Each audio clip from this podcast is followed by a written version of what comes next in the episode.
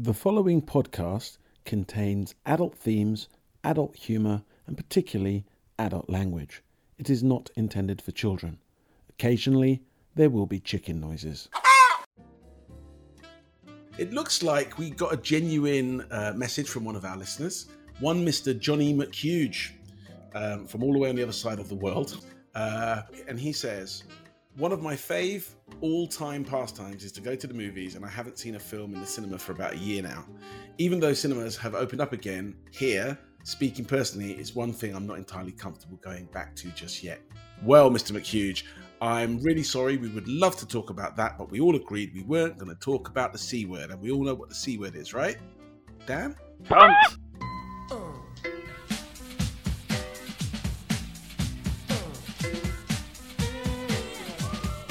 You're listening to the Ground Level podcast with Dennis Jose Francois, Hello. Dan Collicott, Hi. Brownie, Hello. and me, Lofty. This is the discussion show for the rest of us, the one where we look at everyday problems suffered by everyday people and try to come up with a few solutions.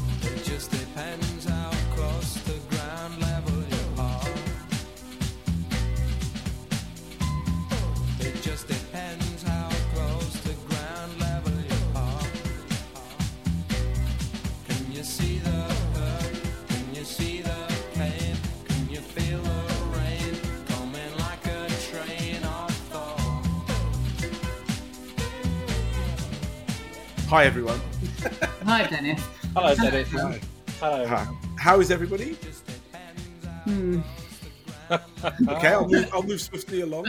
Yeah, welcome to listeners as well to season two of Ground Level podcast. It's season two, episode one. Uh, and um, boy, do we have a great discussion for you tonight. We're not going to talk about the C word Nope. at all, if we can avoid it. Um, but we are, first of all, going to find out what is on everybody's mind. So I'm going to start with uh, spin the wheel, Brownie. what is on Uh, your mind? What's on my mind without saying anything about the C word, obviously, I'm just wondering what new things people have uh, taken up, any new hobbies. Um, in our house, we've got a puppy. We're part of the puppy brigade. Um, that everyone else is getting puppies at the moment, and um, it's been crazy, huh? Homeschooling, uh, doing my own work, not being allowed to really go out anywhere, and a puppy that bites every part of my hand. I don't know if you guys can see that. Oh, yeah, yeah, yeah. Yeah. Um, yeah, it's crazy. It is such hard work. I mean, it's brilliant. Gets us out of the house, and he's lovely. And once he's got through this stage, it's going to be epic. But that's been our new thing: getting a puppy into the house. Can I just ask, when you say bites everything, famously, you have a rather aggressive cat. Yeah. Yeah, that's true. So, how are they getting along? Uh, it's it's quite interesting because Branksome is a ginger fluffy cat who doesn't give a shit about anything. He's really arrogant. Um, and he runs around the house crying as if, oh god, no, this dog's chasing me, chasing me. And then he'll just sit on a on a level that's too high for the dog to get to him, and he just sits there and stares at him. And the puppy's going mad. Oh, oh, oh, it's again, it's again. Um, so that's interesting as well. So we've got them racing around the house. When, um, what breed of dog is it? A Hungarian Vizsla. Oh, I don't know what a that is. Are they? Is that like a, a punter or a big dog? He's um, medium to large size. They're part of the HPR um, range of dogs, Hunter Pointer Retriever, Ah, right. and he's they're stunning. They're so lovely. I can see you. I can see you. I can see you have that convo at the school gates. Yeah, have you got an HPR? A school gates lofty. You taking a piss? yes. Is that uh, uh, so a hunter pointer retriever, not a punter pointer retriever? No, no. No. They're very those kind of for listeners. For those of you who don't know, punter is a a seldom used term for a very small dog about the size of a rugby ball. Uh, they are very popular here in Canada, um, Oh, which is weird because they can be lost in the snow, but they have little booties to keep their feet warm, which is oh quite cute. dear. when are you getting one? Oh, I'll, no, I'll never have a dog. Oh, okay. No, not never have a dog, but I'm not really a dog person. I'm a cat person, but um, Yeah, no, no, no, no, no. Don't need Fair that. enough. Don't need that. Um, you said in our in our sort of pre-show discussion that you were sort of a bit uh, obsessed with uh, small furry animals, Brown. Didn't you? Uh, is that what you meant? Puppies? Or Were you, were you talking well, about something else? I don't know. I've like this getting a puppy is like a ten year conversation I've had with Jim, and it's definitely not small furry animals I'm interested in. I mean, we were going to get a great uh, Great Dane, and we're so, Oh wow! so close to getting one that I think that in the end Jim just said, "No, stop. Right, fine. We'll get a medium sized dog," which is how we ended up where we are. um, yeah, but I don't know if I've got. An, did I say that? Like, got an obsession with small furry animals? Roll back up the WhatsApp chat. Wasn't you not talking about squirrels? I, I am a bit obsessed with squirrels at the moment. Yes, uh, there are just millions of squirrels everywhere, and the first, the first of all, they're cheeky little sods. They come and stand outside my kitchen and look in, Uh, like like trying to see where the food is. But secondly, where do they go? Like at- Trees. in winter and night. But now you see, this is what everybody we sort of think. But I've been looking at these trees, and they they can't possibly all fit in a tree. Trees are not magically hollow with staircases and living rooms and stuff inside, right? They've got to go somewhere else. And do they have any natural predators? I don't think they do. I think they do. I think cats and foxes and badgers and dogs. Maybe that's why you think I'm obsessed with small furry animals. I think, yeah, I mean, definitely. Our, we've had squirrels brought into the house by not Branksome, obviously, but another cat that we used to I could can, bel I can believe it. Yeah. Um, yeah, we've had squirrels brought in before. Hmm. Dead, obviously, not alive. Dan, what's your what's your feeling on small furry animals? Well, my local park, which is West Ham Park, is full of some of the fattest squirrels I've ever seen. Mainly because I think there's so many people constantly uh, in the park, jogging, taking their kids, uh, exercising, whatever. That there's there's probably about ten times the number of people feeding them, but they are. I've never seen so many fat, healthy-looking squirrels. Um, I mean, and also green parakeets. The, the park is full of about. I would say there's a good fifty of them. Have they spread to North London then? Because they used to be a South London thing. Well, they were they were in Richmond Park when they were released in Richmond Park, Hmm. and then uh, it kind of got out of hand. Yeah. Well, I guess they can fly, so it wouldn't be too hard for them. It's not like they need a bus pass or something. They're very, they're just- very noisy and they're very sweet because they, they kind of fly in pairs. But yeah, this is Well, East, East London that they've um, conjugated to. What do they taste like? I mean, you must have had a kebab recently. If you notice that there's like knockdown prices on fried chicken up in the, in East London, then you should start wondering. You get green feather in your in with your chips. And, uh, Well, it, so it, it is very strange about kebab shops because kebab and chicken shops, in theory, I, I know I'm not allowed to talk about the reasons why, but they're supposed to they're supposed to be only only there for deliveries. But I've noticed that most of my local ones, you can go in and get your food anytime, which is Yeah, a bit we- weird. we got a They are- weekend. they are a law unto themselves, aren't they? Kebab I thought you were going to say that they are essential, but They are definitely not. So, um, John, Yeah. what's on your mind? What's on my mind? Um, well, I'd, I'd really like a dog, but then I keep getting put off by people saying, you know, having a nightmare with a dog. So, uh, uh, yeah, I don't think it's going to fly here. I'm trying to get it past, um, past the household, but yeah, it's not going to work. I don't think. I think, Lofty, you really, really need to wait until Tilly is at least four. The best thing we did was wait for Freddie to Mm. get through everything he needed to get through and not be a terror himself and tall enough to deal with a dog that's jumping up. I wouldn't I wouldn't have got Yeah. a dog before now. Okay, okay, good to know. That's that Lof- solved. Lofty, don't you have a elderly guinea pig called Ralph O'Neill? No, where'd that come from? So, You've got a, you've got kids. You must have you must have some form of rodent. Uh, no, we don't have any rodents. We've got two cats, Oh, uh, but no rodents. No. see that that's the problem I have. I absolutely love a dog because I grew up with dogs, and I used to kind of live vicariously through my parents because I bought them their last two dogs, but obviously I don't get to see uh, that dog anymore, and I'm I'm stuck with my two cats who I love, but they would never accept a Are you like are you like the South London equivalent of uh, Mowgli when you say you're brought up by dogs? East, East London? What, what what is it? Oh, sorry. First I thought North London, then South London. I Oh, thought, you, I thought you were raised in Kent. Exactly, but by by wolves. Right. Mm. Okay. Fair enough. And So I- on that on that subject, Dan, what's on your mind at the moment? Um, I'm just really kind of sick of walking round the area I live in. I long to go further afield. Um, I'm really s- sick of looking at the walls in my house and the people I have to see every day on video calls. You mentioned in in our pre-show chat something about joggers, Dan.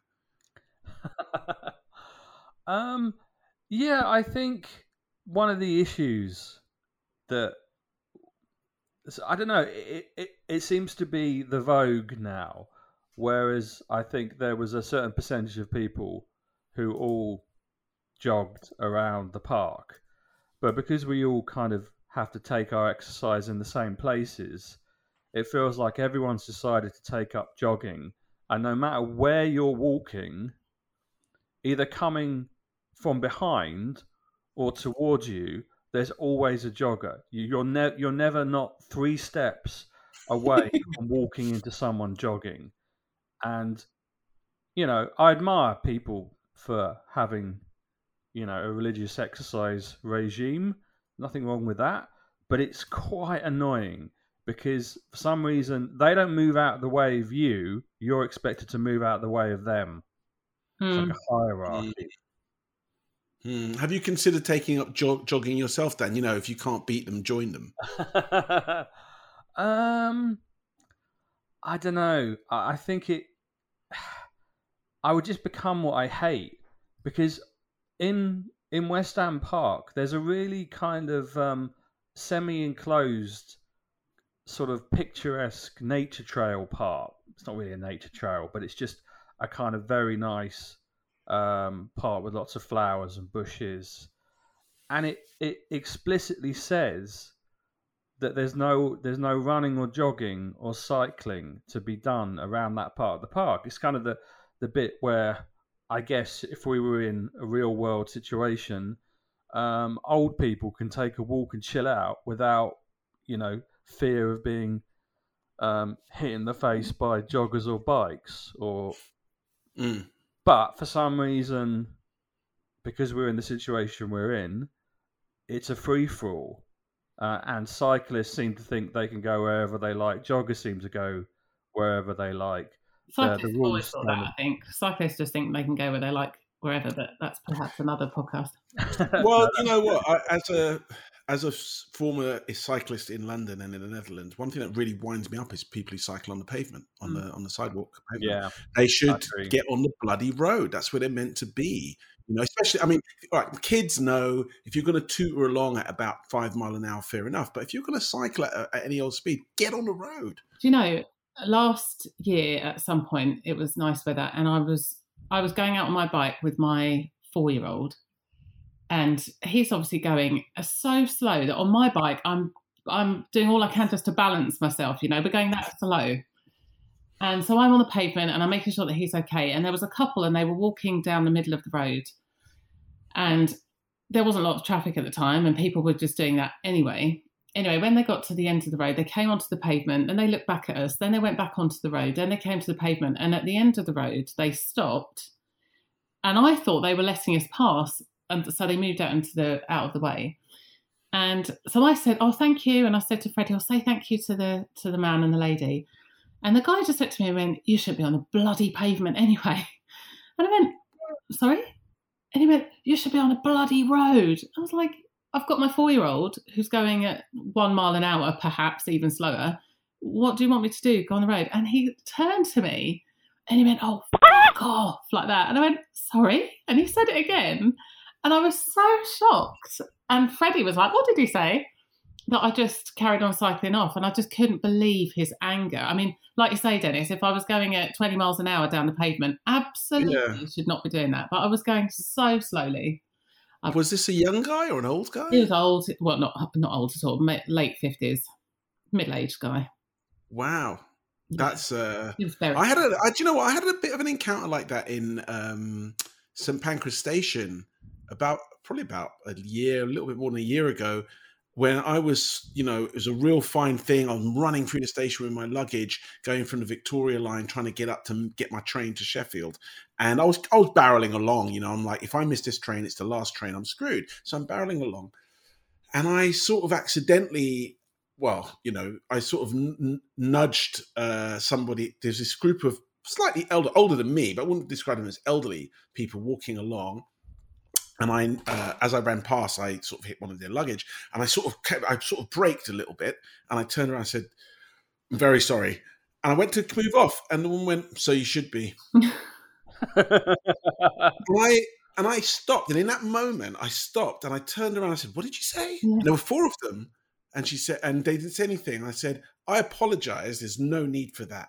Yeah. I'm in a rush." Yeah. And uh, and you know, and I turned around to say sorry, and they said, and they she said to me, "Well, you should go and get your train then." shouldn't you?" It's like so indignantly, yeah, and I was, I just shook my head, and I was just like, "Whatever, forget it." And I and I, I went on my way, and I'm like, "Bloody hell!" I, I took the I took the time to apologize. yeah. Do you know what I mean? There was just no need for that at all. And I, I was really amazed. And it's a train station where people are going to be in a rush, just like an airport. I mean, come on, you kind of expect it. I mean, I, I, I admit I was running through a crowded tunnel. Like, do you know what I mean? I'm like, yeah, I, I realize that. Um, and I, I did miss my train in the end. Probably not because of that. I was going to miss it anyway. But I, I kind of felt like turning around and saying, I bet you voted for Brexit, didn't you? That's, that's, my, that's my standard position when people Yeah. get indignant like that. This is Britain and you cannot cycle on the pavement. Uh, Brexiteer.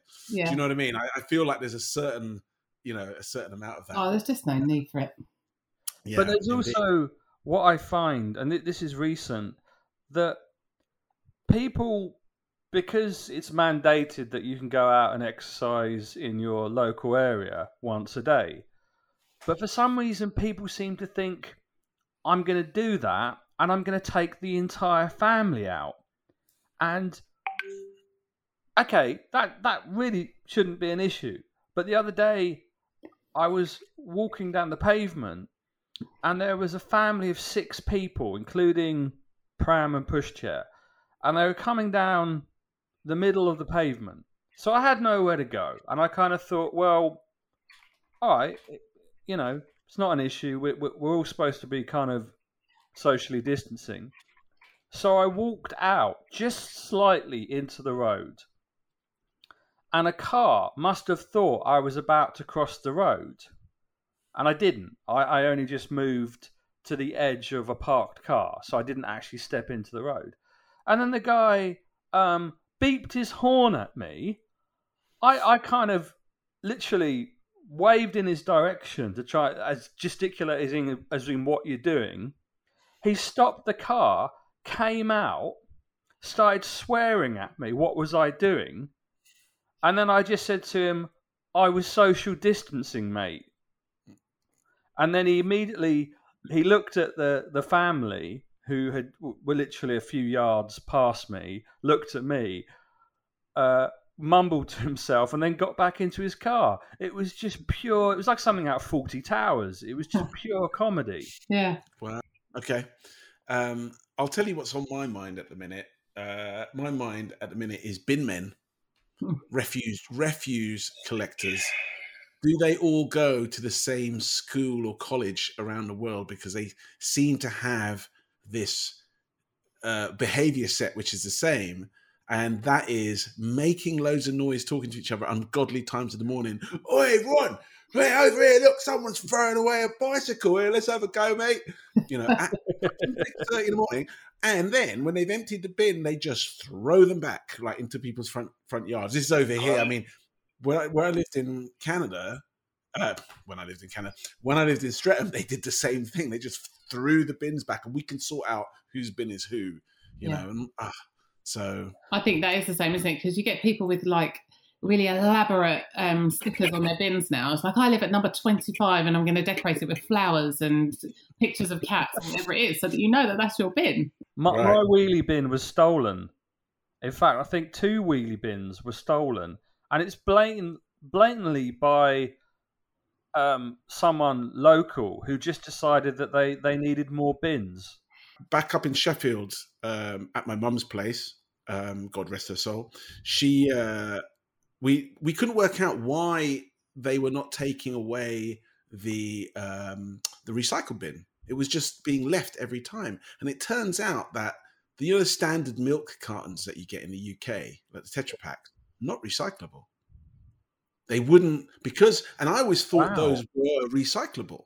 And so we just put them in the bin. Turns out that they are not, and certainly not by that council. So I sort of dug into it a bit more, and it's amazing the differences in what you can recycle in one area versus what you Yeah, can in another. It's completely different. It's completely different. When I lived in the Netherlands, I worked at a company, uh, and the boss refused to recycle paper. And I said to him, "It's really odd, like Holland, like crazy recyclers." And I said to him, "Why? Why don't we recycle paper?" He says, "Because they just burn it."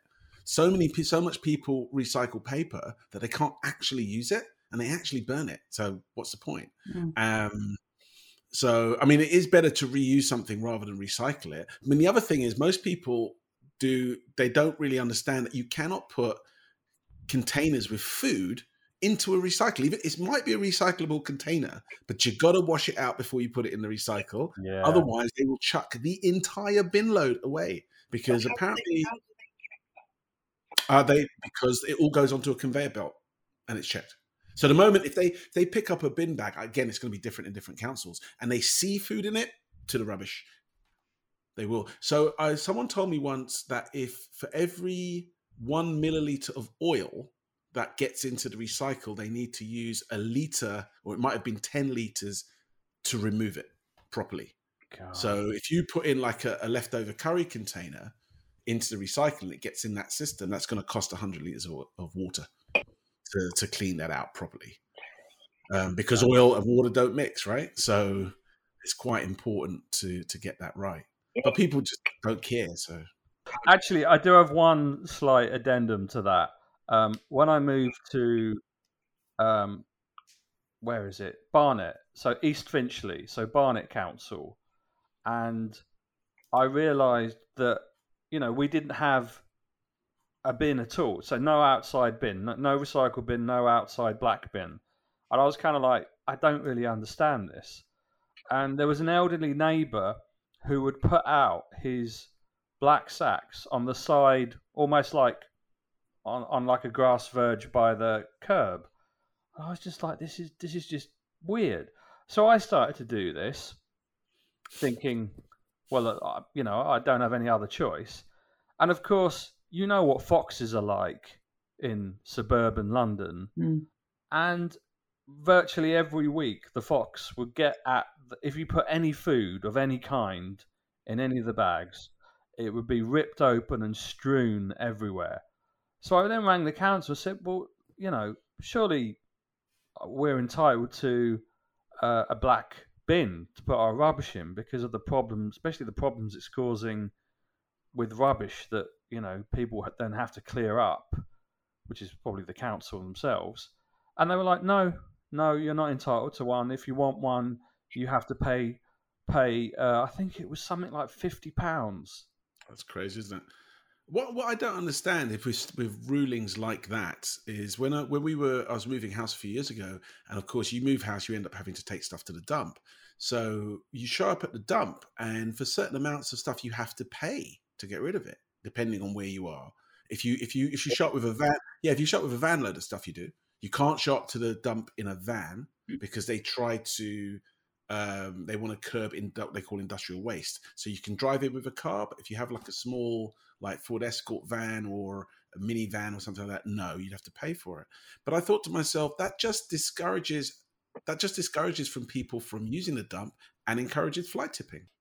What? You what- can go into the dump near me, and um, we're really covering some juicy topics here, aren't we? Go into the dump near me, and then there is an area where you can go into and see if there's anything in there that you want to take. like a little dump wardrobe. Dump. I suppose that's a good thing though, because it encourages reuse Yes. and not recycle. You know what I mean? Which is a which is a because people do throw away stuff that's that's completely fine. Sometimes out of necessity, you just because it's so difficult. I mean, it's worse if you want to just leave stuff. You can't just leave stuff outside your house. Most councils have a pickup day, right? Right. Well, I think that covers what's on everybody's mind at the minute. So, should we jump into our main topic, Yes. which I probably failed to mention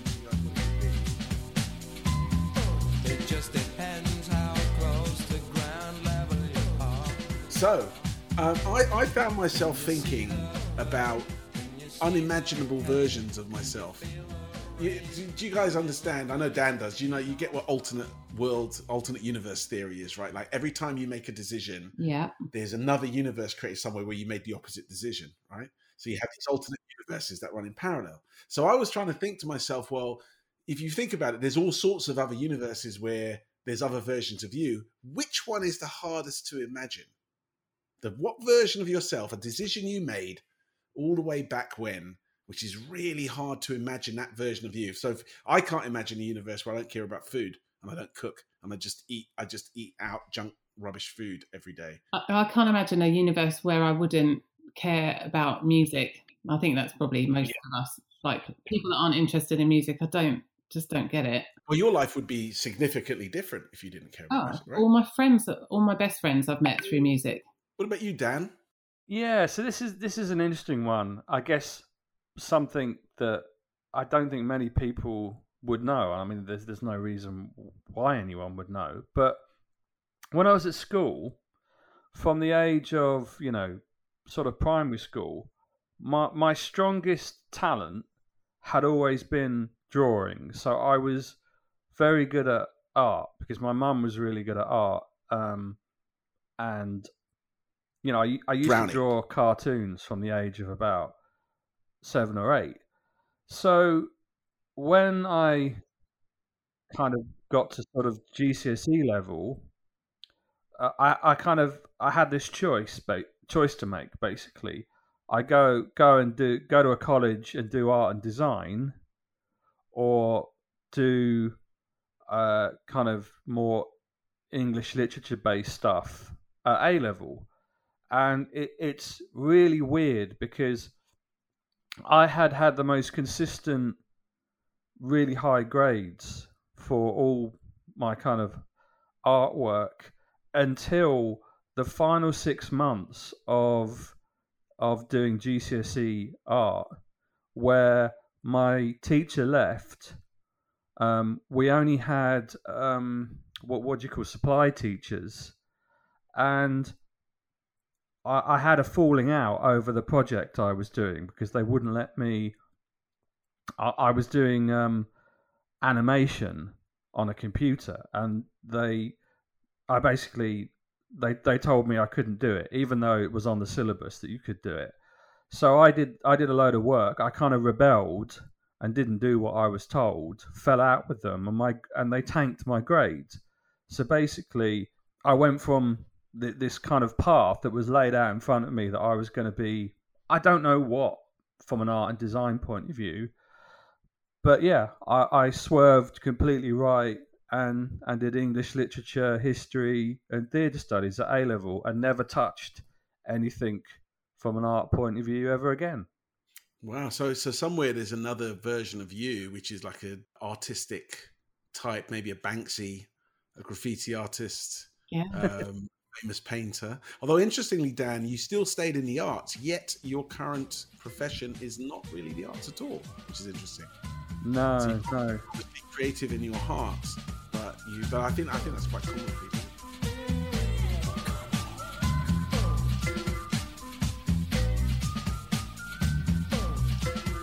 Yeah, definitely. I throughout all my youth, my my school days, my A levels, everything. I was always I wanted to be a PE teacher so badly. Secondary PE teacher because I went to a girls' school and none of the girls wanted to do PE, which sucks because I love PE and no one would ever get involved. So anyway, that was what I was going to do. Uh, got my place at uni, I think at New Cross. I got accepted to, and then I I think I just had a boyfriend and I had a job, and I just thought, "Do you know what, this is much more fun. I'm earning money, even though it was just like a lifeguard job or whatever. Anyway, and that job, so I, I ditched uni and I stayed as a lifeguard, saving lives, obviously, every week, uh, and not sitting on the poolside chatting with my friends at all.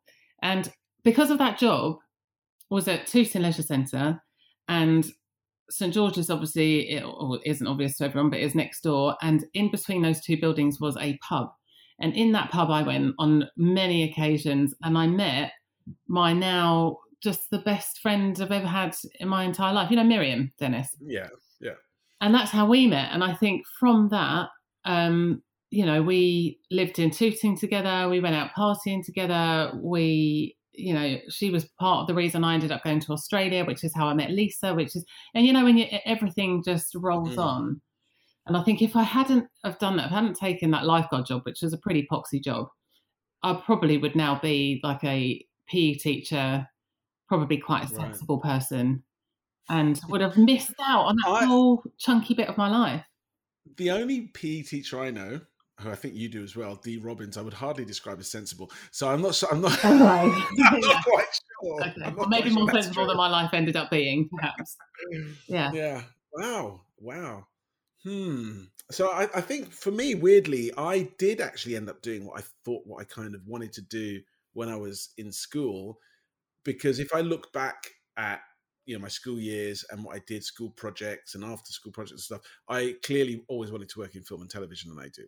Um, and I wanted to work in the comic book and storytelling industry, and I partially do as well. So I've, but I didn't plan. I didn't you know set out and say well this is what i'm going to do for a living because my first job was actually as a as a chemist um, as a research chemist and that's what i in my head i thought was the right path to take and i ended up working in film and tv so somewhere i stayed on the science path and, you know, and all my best grades were in sciences and stuff Yeah. so somewhere i'm a i'm a you know like i'm an organic or or, or a chemist or something or a mathematician Yeah. um, and that, that's a bit hard for me to imagine now who I'd be. I mean, what I can imagine is I'd have a, probably a much healthier bank balance, probably because I'd probably actually be hired as a as a as a quant, you know, a quant as an analyst or something on the stock market right Mm. now, and I'd be making tons of cash. Yeah. So uh, I think my I think but- my main different decision path was probably when I went to secondary school. Like I, I went to a grammar school for secondary school because I was in I was just out well I was just outside the top three percent academically, which is still this to this day I think they got that wrong because I definitely am not an academic person. um, and and then my mum fought for me to to kind of go to grammar school. Now I don't know whether or not that was the right choice. I don't know. I don't know whether or not, uh, but I'm. I, I still was that your choice? No, it wasn't my choice. No, no, no. Mm. So I could have gone to like a normal, you know, a kind of comprehensive, and I probably would have been in the kind of middle to top bracket in at the comprehensive. But going to grammar school, I was very much at the at the bottom of that group, uh, uh, especially in my peer group. Um, But how how do you think that would have? I mean, would you have ended up on a different work path then? You think, or Um, like, would you be a postman now or something? No, I don't. I don't Or- yeah, I don't know. I don't really know. I think I would have probably got round to the same place, but I don't know. I don't know whether or not I would have gone to university or not. And if I'd not gone to university, then I probably wouldn't have got into as much debt as I did, which meant that I might have. I don't know. Might have been able to get a house earlier or something like that. I don't know. I don't know.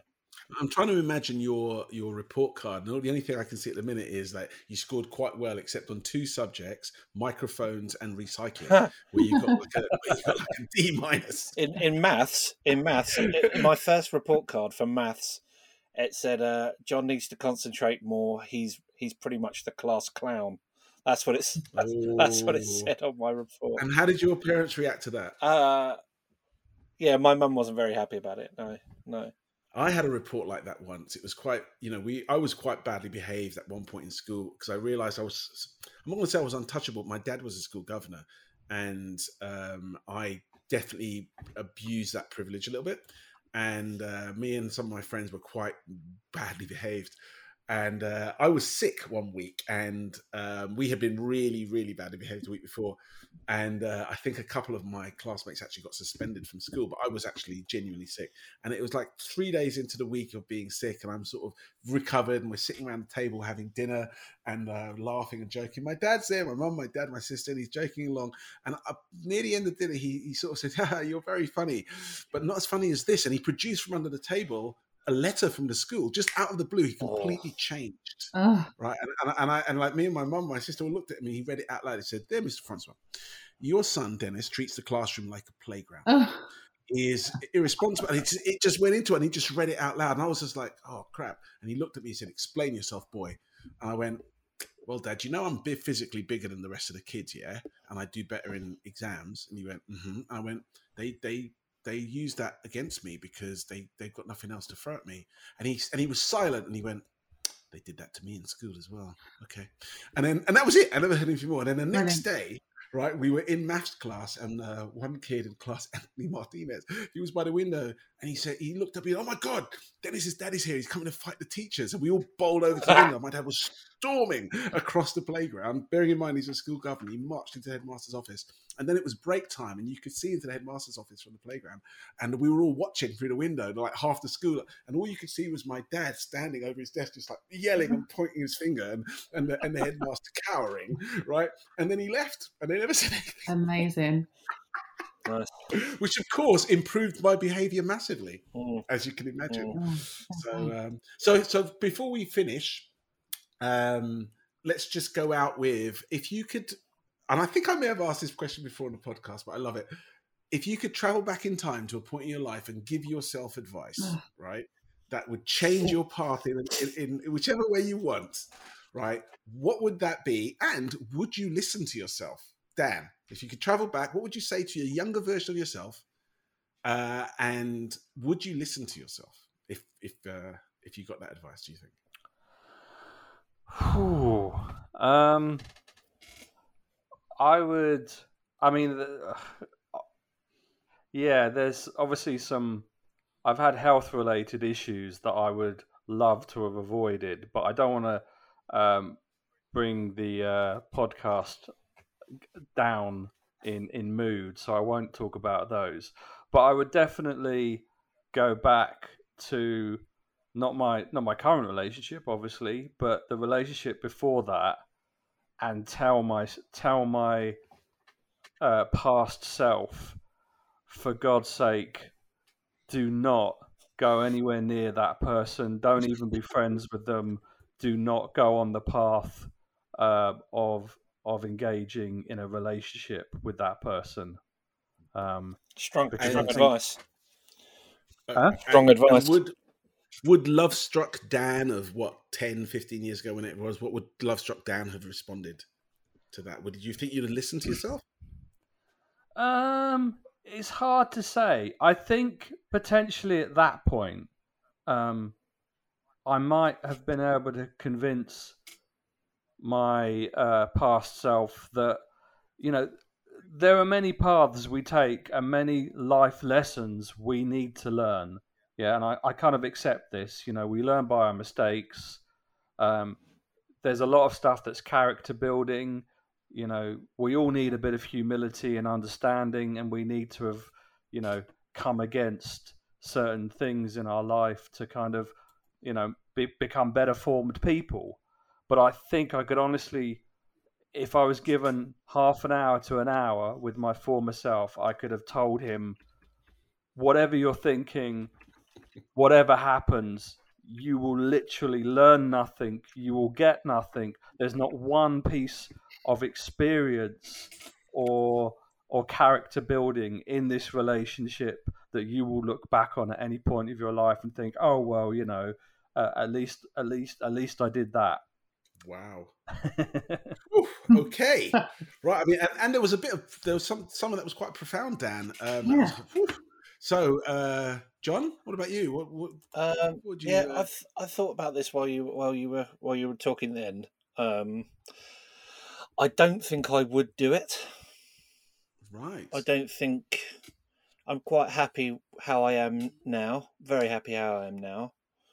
Hang on a Um, minute. Apologies for interrupting, but would you not have gone back to the start of this podcast and tell, told your past self to get a better mic? Yeah, there is that. Sorry, I apologise. no, no. Um, no, no, no. You're right. Um, I lost my thread now. Um, Oh. Yeah, no, I don't think. No, I don't think I would go back and do anything differently. The only, the only thing, the only thing, not it's not a regret as such, but I probably would have liked to have met Katie earlier and had probably had kids earlier. I think Oh, probably that's the only thing because I do think about that. I think like you know I'm going to be, you know, when when this is going to be really quick mass. When Esme is 18, I am going to be uh, 56. Um, I mean that's not not super old, definitely not. But I think there's part of me that would have liked to have been a little bit younger, um, kind of around my mum's age when she had children. She was about 28, so that kind of age. That's that's the only thing, but it's not a regret as such. It's just uh, just how it is. Yeah. C- Can I just interrupt again? And I apologise for keep doing that. But as soon as you started to speculate a number, it projected 56 into my mind, and I have no idea of your age or your children's age. I should do because Well, we're, we're supposed to be friends, um, but I realised that was that was so weird. I was like 56, and then you said 56 yeah, that is weird. two seconds Yeah. later. So that's just- weird. That has really freaked me out. Maybe I said 56 into this piece of shit microphone about two minutes ago, but only you heard it or something. Uh, um, Brownie, and there we go. Oh, the irony. Yeah, uh, Brownie. What about you? Um, well, Lofty will vouch for me here. Probably what Dan said about all of my exes before I got together with Jim. I didn't didn't have the best um, ex boyfriends. Anyway, but I would probably go back to myself when I was doing my A levels and say, just get the grades that you know you can get. Get a good choice of unis, and go and do it. Go and get your degree. I don't think I would have listened to myself because I think I was Mm. always pulled down the party route. I can earn money. I can go to the pub. I can have all that fun in that direction. do, you Um, re- do you really do you really wish you'd gone to university then? no, I don't really wish I had, which is why Yeah. I think if I went back and told myself to do it, I'd probably say, "Nah, you're okay," because I had a, I've, I've had an awesome life. I don't regret not having a degree. I've got a mm. really good job. Mm. I've met amazing people along the way. I've had a shit ton of fun. Mm. Um, so yeah, I don't. I think. I think um, I up until I came to Canada, I, I always had a really simple answer for this because I, I basically like the person that I am, and the only thing I would have really gone back and said was I would have gone back to the to the day I got on a plane going to Japan. When I went to live in Japan, I would have just said to myself, "Don't step on the first cockroach," and uh, and that would be the only advice that I'd give myself. Uh, Why? and I think my my my uh, how old was I then? Thirty eight. My thirty eight year old self would have said, "Fair enough. You went to a lot of trouble to tell me that, so it's probably good advice." So I probably would have listened to myself. But since then, um, I Stepped on loads of Canada. cockroaches. I wish. so you, you really shouldn't do that. I, I wish I had got to this point in life earlier, and I feel like I could have. Which is weird for me to say because I've traveled the world. I've lived most of my life overseas. I don't regret. I don't like you, Brandy. I don't have regrets over the things I've done. But I'm now that I'm here and I'm finally a lovely house and lovely place to live and everything. And relationship's great and everything. I'm like, oh man, though. I've I wish I'd been here ten years ago so I could enjoy it for longer. Although I don't actually know how I would have got here earlier. I suppose the other advice I'd give myself, I'd have gone back to 2011 and said, buy the Bitcoin. Oh yeah, yeah. Yeah. I considered in 2011 when Bitcoin was like 11p a coin by buying 100 pounds worth. Could you imagine? I'd be fucking loaded right now. And I just didn't do it. And there's been loads of points in my life where I've not made those decisions. And I thought, ah, I'm probably too late on this train, you know. Um, and, uh, but I don't, you know, regrets. I, I agree with what you said, Dan. You know, you need to go through certain things to be, you know, to build character, to be the person you need to do things wrong. I don't know if we should get a do over in life. Um, but uh, yeah, part of me wishes I'd got like like like you, John. I wish I'd got to this point a little bit earlier so I can enjoy it for longer. So all that leaves me with is uh, trying to find a way to live forever. Yeah. Maybe that's a I think I think that's on the cards. I don't think it's uh, I don't think it's in our lifetimes, or maybe our children's lifetimes. But I think it's possible. I think it's possible. There are some interesting um, people who talk about the subject. There's a really good TED talk from about I think it's nearly 12 years ago now. A guy named Aubrey de Grey who speaks. He was a professor at Cambridge um, who speaks about, and he thinks that in our lifetimes that um, people will extend their life into hundreds of years. The question is whether we'll have rejuvenation because for someone like myself, I'm 51.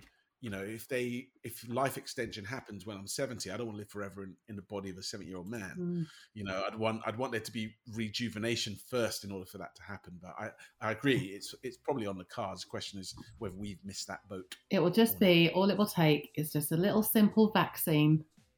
Nothing major. No, no, don't go. there. Oh, you nearly You've said.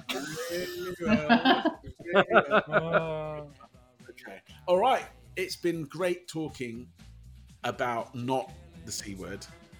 Um, and uh, I guess um, uh, we'll carry on our discussion another time. I just don't even know how to end an episode anymore. Look at that. And I, and I guess that's it. Thank you Right. very much, John. Um, not that Johnny, John, uh, Brownie, and Dan for joining us on the, on the new Thanks. season of Oh, it's Brownie. lovely talking to you all. Thanks a lot. See So we're going to say everybody. goodbye. You don't actually have to really hang out this time, Brownie. Yeah, see ya. Got my laptop. Bye. Bye. Later, later, bye.